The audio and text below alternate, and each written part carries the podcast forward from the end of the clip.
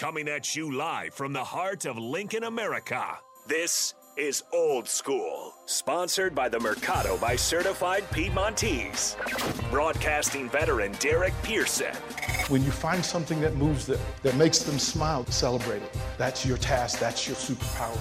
Nebraska Football Hall of Famer Jay Foreman.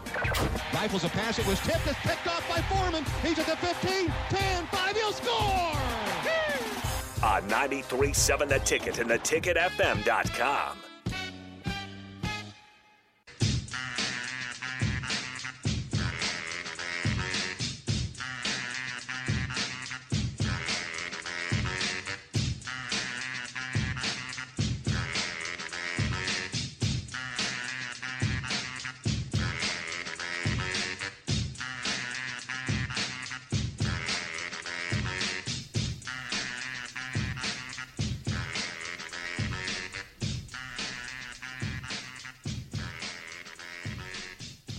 What up? We are full of uh, new energy up in here. This is the crossover is over.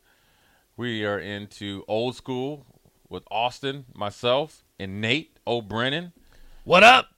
Two days left left of gracing us with his presence. Old School is brought to you by the Mercado Certified Certified Piedmontese and Special Ingredients and Butcher Shop located at 84th and Havelock. I always say every type of meat, every type of cut and then I say, "What's up?" So that's what you do when you go in there. You say, "What's up?" You want every type of meat, every type of cut. We need to we need to get the the Mercado uh, to have like the J Foreman package special, so they could just go in there. The Foreman? yeah, That'd be pretty cool, yeah, actually. the Tomahawk special. Strick's got uh, Strick's picks at Yeah. Meier's Cork and Bottle. We had to figure something out, so uh, we got to work on that. We got to get Jake to work. We got to get Jake. Jake. Jake's down in Miami. Can't hook up like no no deals. You could get a Valentine Day special. You know, and he's nowhere to be found. And he's gonna come back That's a pretty another, good idea. I bet you they're reserved already for the upstairs. but not in the butcher, not in the not in the butcher shop. Very true. You know, Cook dinner for Yeah, your lady. That's right. Don't burn the meat. Nice, slow and low. Ah, anyways, Drumstick says, uh, just, if you guys haven't heard yet, I'm going to Kansas City. So moving next week. Got a job at the CBS station in Kansas City, so uh, it's been a pleasure. Uh, if you guys are hearing this for the first time, I- I've said it quite a few times. I appreciate all of you.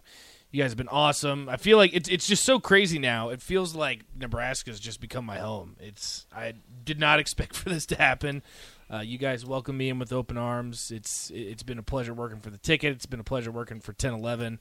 I appreciate all you guys, but I'll still be on here and there. It'll be it'll be a No, little you bit ain't going nowhere. It'll be a little different, but I'll still I'll still come on from time to time. But um, making the trip over to Kansas City, and I've heard good things too. So if you guys have any recommendations of places to go uh, in Kansas City, because I've only been like three times, but I've heard the barbecue is excellent. So if you have any recommendations, please let me know.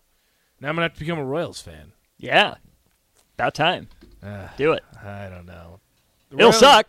I But was about to say, I you'll, don't you'll wanna be find what sucks. I don't want to be sad. Actually, interestingly enough, I played baseball in middle school with Vinny Pasquantino. Oh, I love Vinny. Yeah, I Really? played with him. What a yeah, guy. Yeah, he's from Richmond. Hmm. Played with him in middle school. Let's just say he elevated his game a little bit more than me. yeah. so he's now playing for What the you, Royals. You, you couldn't hit the changeup or the the- curve? Or couldn't hit the curve. Yeah. He had a fastball. It's fine. Yeah, I can, I, can, I can hit a fastball. Give me the curve. I do the Yeah, it's way out in front of it. I got you on that. That's a, I think that's everybody that played It baseball. is for, tough, tough, to yeah. hit a curveball. But that's the thing too, and like a lot of people say it's tough to hit a fastball. It doesn't matter how hard you throw. I can hit a fastball. Could not hit a Curveballs curveball move. Fastballs go straight. life. You time it up. That's all you need. Could not hit a curveball to save my life. It was my downfall. You could even hit the high, high, high inside fastball. The oh high yeah, the high cheese. Yeah. The oh high heat. yeah. Yeah. No, not a curveball. Couldn't hit a curveball. I was a better defensive player too. I wasn't a great hitter. I wanted to ask you guys now that the you know you got the the first recruiting class is done, um, and as they're moving on, got some you know transfer portal guys in this weekend. I wanted to ask you you know about the biggest probably transfer portal guy they got already in the first class, which is Jeff Sims and Casey, the quarterback battle. How do you envision that happening? Now I know there was some so-called tea leaves, and when Matt Rhule spoke about Jeff Sims, it was glowing and Casey was kind of like a throw in. But it's hard for me, it's hard for me to imagine somebody just coming and supplanting Casey when Casey is healthy because he played some pretty dang good football. So I wanted to ask you guys what you thought about that. Uh, what do you think would happen, and what should happen, in your opinion? Do you? Well, th- this is the bigger question for me because I, I agree with you, Jay. I think it would be very difficult for someone to step in here unless you're talking about a Sam Hartman or Yeah, Grayson McCall. sure. Okay, Right. sure. Hey, he's out of the portal. I did see that. He's staying Back at to Coastal. Coastal. He's Yep. staying at Coastal. But if it's a guy like that, sure. A Jeff Sims, I you'd very you'd be very hard pressed for me to say that he's gonna elevate his game to take over the position of a guy who led the Big 12 in touchdowns two seasons ago and was by far and away your best option at quarterback last season for the team that he's returning to. With that being said, though, Jay, I, I think the conversation more needs to be if you're Casey Thompson, do you stay? Yeah, you stay. Casey Thompson, we heard him lay out his plan last year for his his post playing days.